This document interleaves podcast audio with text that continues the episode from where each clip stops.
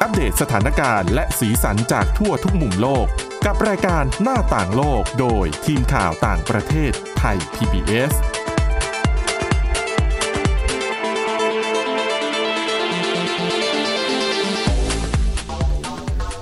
สวัสดีค่ะคุณผู้ฟังต้อนรับเข้าสู่รายการหน้าต่างโลกค่ะสำหรับวันนี้นะคะ เรามีเรื่องราวที่น่าสนใจและก็เข้ากับเทรนด์ในตอนนี้มาก ๆ เลยนะคะ นั่นคือการเรื่องของการเดินทางไปเกาหลีใต้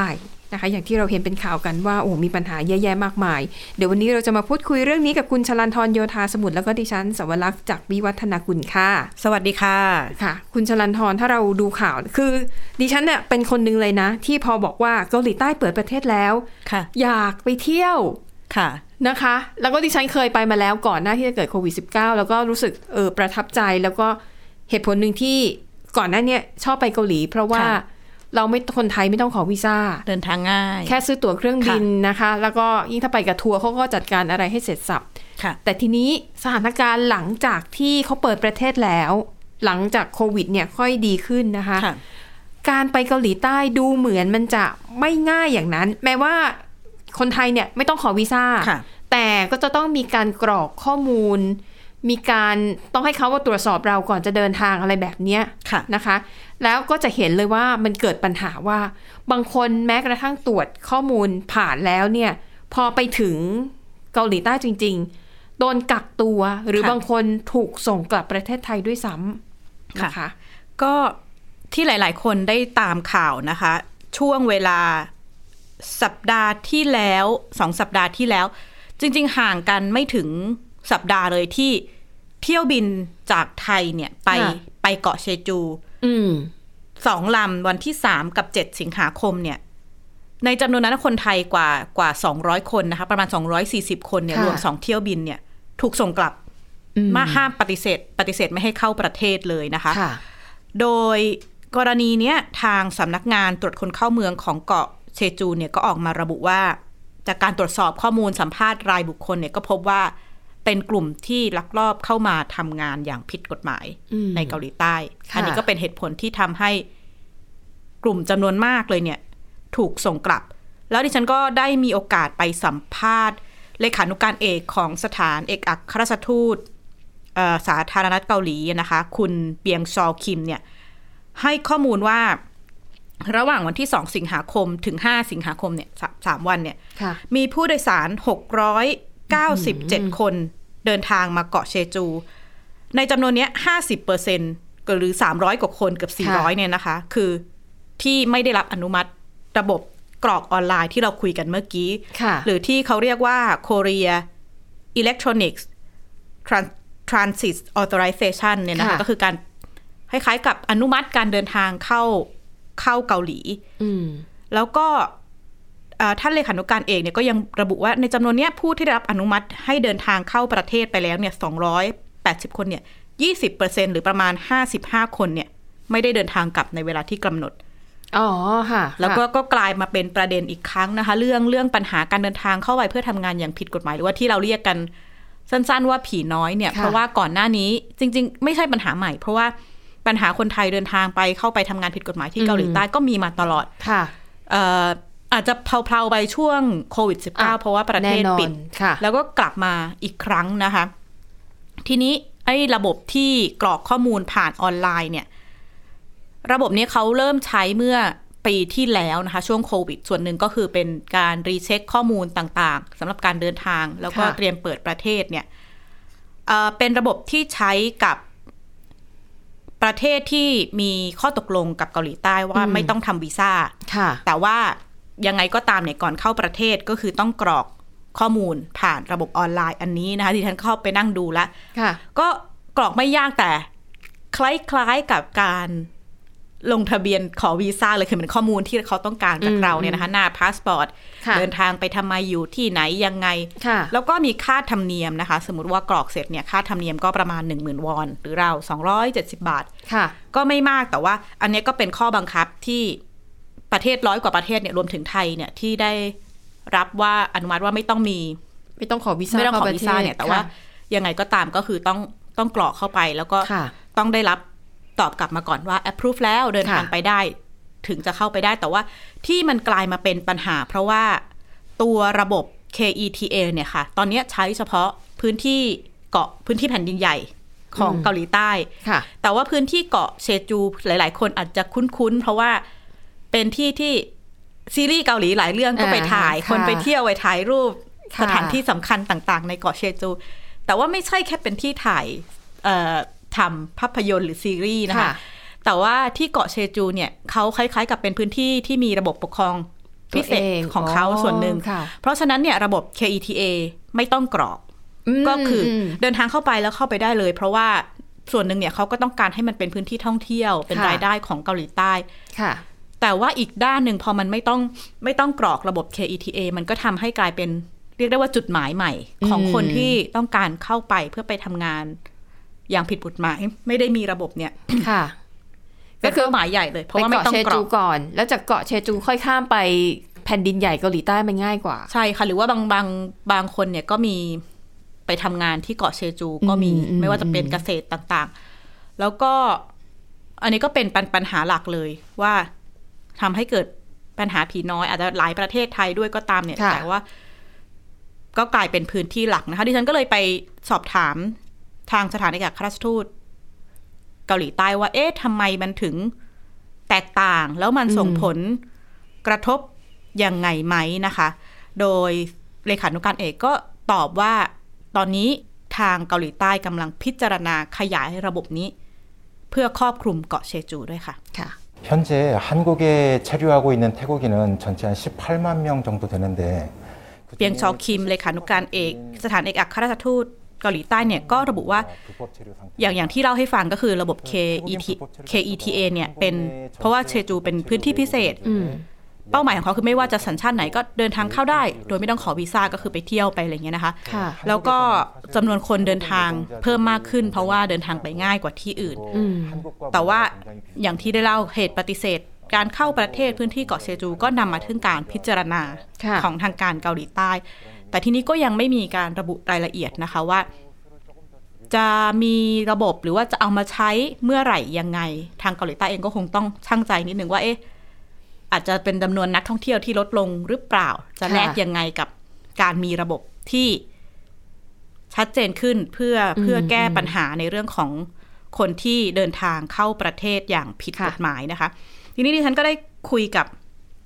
ท่านเลขานุการเอกว่าเอ๊ะมันปัญหามันเยอะไหมผีน้อยไทยที่ เดินทางเข้าเกาหลีใต้เนี่ยถือเป็นปัญหาที่หนักหน่วงของเขาไหมนะคะเอ่อทางท่านเลขานุการเอกก็เล่าให้ฟังนะคะว่า ปัจจุบันเนี้มีคนไทยอยู่ในเกาหลีประมาณสัก1นึ่งแสนแปดหมื่นคน โดยอันนี้น่าตกใจมาก 77%หรือว่า 1 4 0 0 0 0 คนเนี่ยอยู่อย่างผิดกฎหมาย ค่ะ เยอะมากเลยนะคะ แล้วก็คนไทยเนี่ย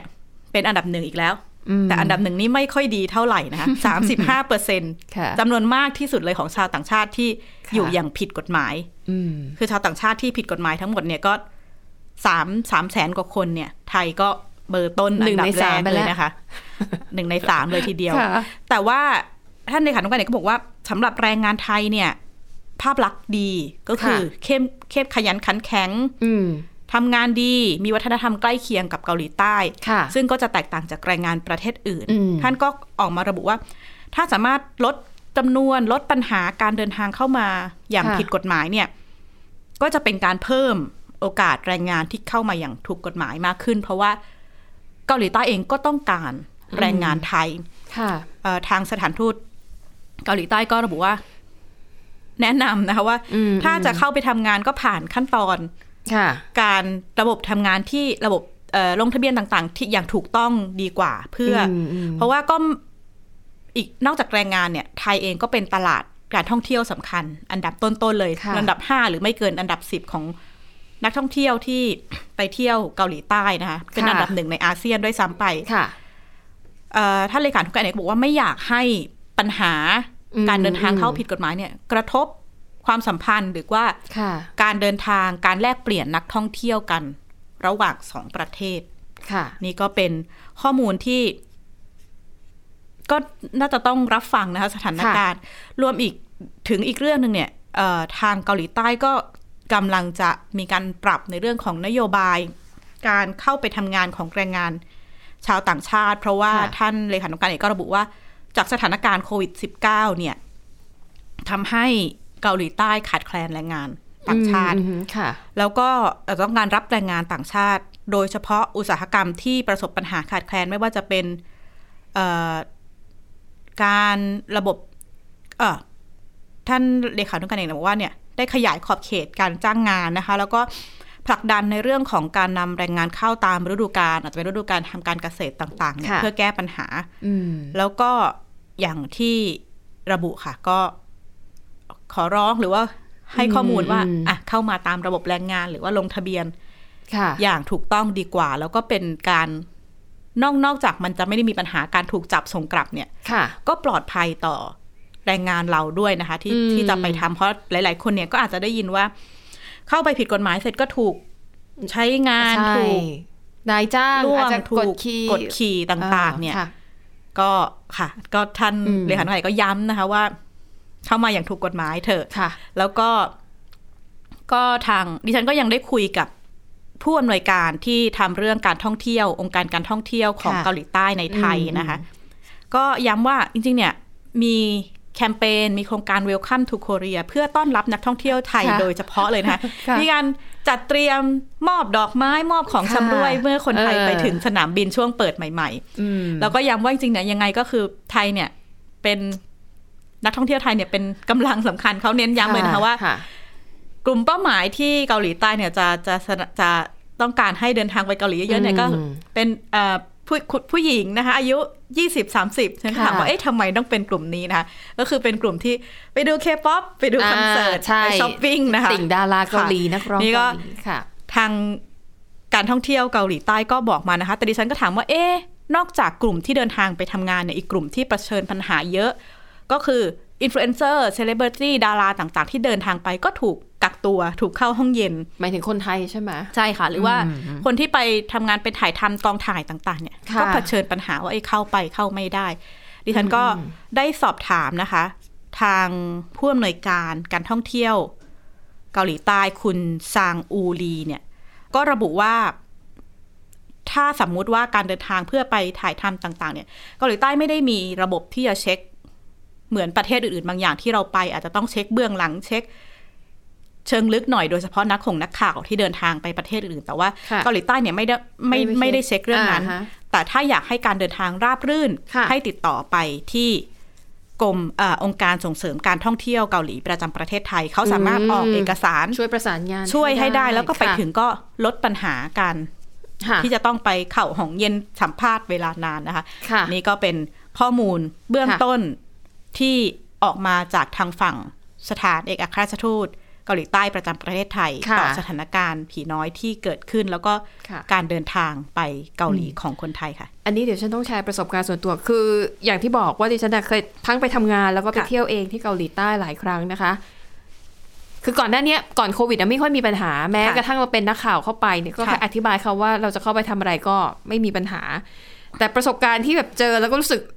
อ๋อเป็นคนไทยนี่เป็นปัญหาจริงๆนะก็คือดิฉันจะซื้อทัวร์ไปเที่ยว ค่ะ แล้วก็ทัวร์เกาหลีเนี่ยไม่แพงคุณชนันทรคือหลักแบบไม่กี่หมื่นอะ ค่ะ แล้วเราก็เลือกได้ว่าเราอาจจะนั่งเครื่องบินแบบโลคอสหรือว่านั่งเครื่องบินแบบดีๆหน่อยใช่ไหมคะอ่ะก็ดิฉันก็เลือกทริปไปก็แบบเอาราคาแพงขึ้นมาหน่อยเพราะว่ามีผู้สูงอายุไปด้วย แล้วก็ต้องการความสะดวกสบายนิดนึงนะคะแล้วก็คือฉันก็นั่งคุยกับไกด์ก็อยากรู้ปัญหาเขาเหมือนกัน ค่ะ ปรากฏว่าในคืนที่ดิฉันไปอ่ะบริษัทเนี้ยเขามีสองเที่ยวบิน ค่ะ สองกลุ่มไปคนละสายการบินนะคะ ของดิฉันจะแพงกว่านิดนึง เขาบอกว่าพอลงไปถึงสนามบินที่เกาะเชจูค่ะ ค่ะ เครื่องอีกลำหนึ่งอ่ะ ผู้โดยสารอ่ะ โดนบล็อกเกือบทั้งลำเพราะว่าเขาตรวจประวัติแล้วเนี่ยเขาเชื่อว่าน่าจะเข้าไปทำงาน ค่ะ และส่วนที่เหลือขึ้นรถทัวร์ต่อไปได้เนี่ยนะคะ คือหายไปเกือบหมดเลยอะ่ะ เหลือลูกทัวร์อยู่แค่คู่เดียวอะ่ะ ที่ ค่ะ มาเที่ยวจริง ๆอะ่ะนะคะ ก็ต้องยอมรับว่ามันมันก็เป็นปัญหาที่คนไทยไปสร้างเอาไว้ ค่ะ ก็เลยทำให้เขาช่อนข้างจะกังวลในส่วนนี้ คือหลังๆทัวร์ก็มีการถึงขนาดต้องต้องจ่ายมัดจำกันก่อน อืม เลยนะคะ ว่าอย่างอย่าง ค่ะ กรณีล่าสุดสองสองไฟล์ที่ไปเนี่ย ค่ะ ก็จ่ายต้องจ่ายมัดจำระดับหลักหมื่นเลย เพื่อ ค่ะ ที่จะให้มั่นใจว่าจะกลับแน่ อืม ๆ คือเพื่อนเพื่อนดิฉันหลายคนก็เคยมีประสบการณ์เข้าเข้าตอมอก็มีถูกเรียกถูกอะไรทั้งนั้นตัวดิฉันเองเนี่ยอาจจะไม่ไม่เคยประสบปัญหา เพราะว่า ค่ะ เอ่อเนื่องจากเราเดินทางบ่อยเราก็ อ่า จะมีแบ ใช่ใช่ บเขาก็จะเช็คพาสปอร์ตเขาก็จะรู้ว่าอ๋อคง เดิน ไม่ไปอยู่ อ่าฮะ ก็ ค่ะ แต่ว่าอย่างอย่างเพื่อนบางคนที่อ่ะพาสปอร์ตใหม่ ๆ เลย อ่า หรือว่าไม่ค่อยเดินทางเท่าไหร่เนี่ย ค่ะ แต่อาจมีแนวโน้มถูก อืม ถูกเรียกถูกไปสอบถามค่อน ค่ะ ข้างเยอะนะคะ แต่ว่าอย่างอย่างที่เรียนก็ระบบการเข้าประเทศถ้าจะอย่างถูกกฎหมายเนี่ยมันก็ไม่ได้ยุ่งยากขนาดนั้นนะคะหมายถึงว่าการไปทำงานก็อาจจะลองปรึกษากรมแรงงานหรือว่าทางเอ่อกระการท่องเที่ยวของเกาหลีใต้ดู ใช่ แต่ถ้าไป ถึงระบบที่ ถูกช่องทางแบบนั้นก็ต้องยอมรับจริงว่ามันมันจะค่อนข้างยุ่งยาก ค่ะ กระบวนการซับซ้อน เพราะว่า ค่ะ คุณต้องมีนายจ้างนายจ้างต้องรับรอง แล้ว ค่ะ นายจ้างในเกาหลี ก็ต้องไปแจ้งต่อทางการอีก อ่า ว่ามีลูกจ้างเท่านั้นเท่านี้แล้วก็ต้องมีการจ่ายภาษีค่าสวัสดิการค่าธรรมเนียมอะไรต่างๆ ดังนั้นเนี่ยลูกจ้างเอ่อนายจ้างในเกาหลีใต้เนี่ยบางรายก็อาจจะรู้สึกพอใจที่จะรับแรงงานต่างด้าวผิดกฎหมายเข้าไปทำงาน เพราะว่าเขาอะลดค่าใช้จ่ายของเขาเองไง แต่อีกด้านเสียงสะท้อนของไทย PBS ที่ไปทำไปสอบถาม กลุ่มที่ถูกส่งกลับมาหรือว่าแรงงานผิดน้อยเนี่ยเขาก็บอกว่าเขาก็ไม่มีทางเลือก เพราะว่าอยู่ไทยเนี่ยเงินเดือนเขาไม่ถึงหมื่นเขาอยู่ไม่ได้ อืม ด้วยระบบบ้านเราไม่ถึงหมื่นนี่ยากที่จะอยู่ ค่ะ ดำรงชีวิตอยู่เลยนะคะ แล้วเขาก็บอกว่า ค่ะ ไม่มีทางเลือก อืม แล้วเขาก็ ทางเนี้ยก็เป็นทางที่เขาจะจะได้เงินหาเลี้ยงชีพ ค่ะ ก็มันคงเป็นปัญหาที่ลึกซึ้ง อืม และการแก้ไขก็น่าจะจำเป็นต้องแก้อย่างเป็นระบบในเรื่องของการมีระบบทำงานที่เหมาะสม ค่ะ ค่าตอบแทนที่เหมาะสมสำหรับไทยนะคะ ค่ะ ดังนั้นช่วงนี้ถ้าใครจะไปเดินทางไปท่องเที่ยวเกาหลีใต้ก็ต้องเตรียมตัวกันให้แบบ เต็มที่หน่อยอะ ค่ะ เอกสารหลักฐานอะไรเนี่ย ค่ะ พยายามจะพกไปเยอะๆนะคะ แต่ดิฉันเห็นใจอย่างหนึ่งบริษัททัวร์ ค่ะ ดิฉันเข้าไปอ่านในในหน้าเพจของบริษัททัวร์ที่ดิฉันเคยไปใช้บริการนะ รู้สึกว่าเขาเองก็ถูกถูก เพราะ ตำหนิเยอะเลยเหมือนกัน เพราะเวลาเกิดปัญหาเนี่ย บริษัททัวร์ ต้องรับผิดชอบ จะต้องรับผิดชอบ แล้วก็ อืม ถ้าสุดท้ายถ้าเกิดเยอะ ค่ะ ๆ บริษัททัวร์เองก็อาจจะถูกแบล็คลิสต์ จากเกาหลีใต้ด้วย ค่ะ นะ อืมนะคะ อ่ะนั่นก็เป็นปัญหาที่เกิดขึ้นไม่น่าจะเกิดเนาะ ค่ะ เพราะเนี่ยอย่างอ่ะอย่างบางคนอาจจะรู้สึกเอ้ยไปเที่ยวเกาหลีใต้ดีกว่าเห็นข่าวนี้แล้วอาจจะรู้สึกว่ารอไปก่อนดีกว่า เราไปเที่ยวประเทศอื่นที่ที่ดูจะมีปัญหาน้อยกว่า ค่ะ น่าจะดีนะคะอะอันนี้ก็เป็นเป็นความเคลื่อนไหวที่เชื่อว่าคุณผู้ฟังหลายท่านน่าจะให้ความสนใจกับ ค่ะ ปัญหาเรื่องนี้อยู่นะคะอ่ะไปดูอีกเรื่องนะ อันนี้เป็นข่าวเมาๆหน่อยนะคุณผู้ฟังแต่ที่ฉันเห็นว่ามันน่าสนใจดี อันนี้มาสืบเนื่องมาจากกรณีที่แนนซี่เปโลซีเนี่ยเดินทางเยือนไต้หวัน แล้วก็ว่าเป็นเรื่องเป็นราวไต้หวัน ค่ะ เอ่อจีนเนี่ยก็ไม่พอใจไต้หวันอย่างมาก มีการประท้วง มีการซ้อมรบคือเรื่องราวใหญ่โตมากนะคะ ทีนี้เอ่อเมื่อช่วงปลายสัปดาห์ที่แล้วค่ะ มันมีกระแสในสื่อสังคมออนไลน์ ไม่รู้คุณชลันทรเห็นไหม ดิฉันน่ะเห็นอันนี้พอดี ค่ะ คือหัวชุนหญิงนะคะเขาเป็นโฆษกกระทรวงการต่างประเทศของจีนควะเดี๋ยวคำว่าเป็นโฆษกกระทรวงการต่างประเทศเนี่ยไม่ว่าคุณจะโพสต์ในสื่อสังคมออนไลน์ส่วนตัวหรือของทางการก็แล้วแต่ มันถือว่านั่นคือกระบอกเสียง เสียงจาก ของรัฐบาลจีนใช่ไหมปรากฏว่ามีวันหนึ่งค่ะ เธอเนี่ยนะ ทวิตรูปแผนที่ ที่มันแสดงให้เห็นว่าในไทยในกรุงไทเปของไต้หวันเนี่ยนะคะ มีร้านเกี๊ยวซานตง 38 แห่ง ร้านบะหมี่ซันซีอีก 67 แห่งซานตงกับซานซีนี่เป็นชื่อมณฑล ค่ะ แล้วเธอก็เคลมมาเลยนะ บอกว่า การกินน่ะ ไม่เคยโกหกใคร ดังนั้นไต้หวันเนี่ย ถือว่าเป็นส่วนหนึ่งของจีนเสมอมา ลูกที่พลัดพรากในที่สุดก็ต้องคืนสู่อ้อมอกแม่ คือเธอเอาตรกกะว่า ถ้ามีร้านอาหารจีนในไต้ในไทเปเยอะๆ นั่นคือไต้หวันเป็นส่วนหนึ่งของจีนเหรอ ถ้าอย่างนั้นวุ่นเลยนะคะ เพราะว่า ใช่ แถวบ้านเรา นี่ อาหารเหมือนกันหมดเลยนะคะ เราคงต้องเป็นเรียกว่าอะไรนะอาณานิคมของทั่วโลกแหละ ค่ะ เพราะดูอาหารถ้าว่าจากอาหารนะคะ แน่นอนโพสต์มาแบบนี้มีหรือชาวทวิตเตียน ค่ะ ก็ใช้คำว่า หรือมีหรือที่คนในโลกออนไลน์จะไม่ปะทะคารมนะคะอะไปดูตัวอย่างกันว่า คนที่ออกมาปะทะคารมกับคุณหัวชุนหญิงเนี่ยมีอะไรบ้าง เอ่อ ต้องบอกก่อนนะว่าทวิตของเธอเนี่ย มีคนเนี่ยรีทวิตมากกว่า 7,000 ครั้งนะคะ ค่ะ และที่ดิฉันน่ะแปลกใจปกติคนจีนไม่ค่อยใช้ Twitter นะ ค่ะ เขาก็จะมีสื่อสังคมออนไลน์ของเขา แต่การที่เธอมาโพสต์ข้อความในทวิตเตอร์เนี่ยต้องการให้ทั่วโลกเห็น ค่ะ อ่ะแล้วก็ไม่ผิดหวังนะคะ ทั้งถูกรีทวิตแล้วก็มีการรีทวิตแล้วก็โค้ดแล้วก็แคปอีกไม่รู้เท่าไหร่ต่อเท่าไหร่ อ่ะ เอาที่แบบฮาๆก่อนนะ มีคุณมอร์แกนโอตากุสนะคะ เขาเป็นอดีตโฆษกกระทรวงการต่างประเทศของสหรัฐออกมาตอบโต้บอกว่า ในประเทศจีนเนี่ยมี KFC มากกว่า 8,500 สาขา การกินไม่เคยโกหกใคร จีนเป็นส่วนหนึ่งของรัฐเคนตักกี้เสมอมา ลูกที่พลัดพรากในที่สุดก็ต้องคืนสู่อ้อมอกแม่ คือก๊อปข้อความของเธอมาแปะ แล้วก็แค่เปลี่ยนชื่อร้านอาหารแล้วก็เปลี่ยนชื่อ พื้นที่ที่ที่ประเทศนั้นถูกเคลมว่าเป็นเมืองขึ้นนะคะ อ่ะ อีกโค้ดหนึ่ง เขาบอกว่า ในกรุงไทเปเนี่ยมีร้านราเมงเป็นร้อยร้อยๆแห่ง เท่ากับไต้หวันก็ต้องคืนสู่อ้อมอกญี่ปุ่นด้วยสิ วุ่นวายเลยนะคะ มีอีก ในไต้หวันมีแมคโดนัลล์412 สาขา อเมริกาล้อมเราไว้หมดแล้ว เราคงต้องตกเป็นของอเมริกา นะคะ อีกอันหนึงอันนี้เด็ด อันนี้ดิฉันชอบ เขาบอกทั่วโลกเนี่ย มีร้านชานมไข่มุก การกินไม่เคยโกหกใครดังนั้นทั้งโลกจึงเป็นส่วนหนึ่งของไต้หวันเสมอมา ในที่สุดโลกทั้งใบก็ต้องตกเอ่อก็ต้องคืนสู่อ้อมอกแม่ เห็นไหมคือ เออ มันก็เป็นแบบสงครามใน Twitter จริงๆแต่อันเนี้ยไม่ได้จริงจังอะไรนะคะ ค่ะ แต่ก็ขำๆ แต่ก็มันสะท้อนให้เห็นถึงมุมมองเหมือนกันนะ ค่ะ อาจจะเรียกว่าเป็นคนที่มีแนวคิดแบบสุดโต่งปะเวลาคิดอะไรก็พยายามคิดหาเหตุผลที่จะเข้าข้างตัวเองอะนะคะนี่ถ้าเป็นเมืองไทยแล้วคุณจรันทร วุ่นวายเลยนะคะ เออ เราต้องตกเป็นของไต้หวันเพราะว่าชาชานมไข่มุก ชาน ข ม องเราเนี่ย ไหล โอ้โห เยอะมากเลยนะคะ เยอะมากถนนเส้นหนึ่งนี่มีไม่รู้กี่ยี่ห้อ อิตาลีญี่ปุ่น ดิฉันเข้าใจว่าเกาหลีกับญี่ปุ่นเนี่ยน่าจะมีร้านน่าจะมีร้านอาหาร อืม เยอะเกือบจะแบบนำเบอร์ต้นๆเลยนะคะ ค่ะ อ่ะ ก็มาเล่าให้ฟัง ก็ตรกกะอะไรก็แปลกๆดีเหมือนกัน ค่ะ นะคะ อ่ะ และนี่ก็คือเรื่องราวนะคะ ที่เรานำมาเล่าให้ฟังกันในรายการหน้าต่างโลกค่ะ ก็หวังว่าจะถูกใจคุณผู้ฟังนะคะสำหรับวันนี้หมดเวลาแล้วค่ะ เราสองคนและทีมงานลากันไปก่อนพบกันใหม่ตอนหน้า สวัสดีค่ะ สวัสดีค่ะ Thai PBS podcast. View the world via the voice.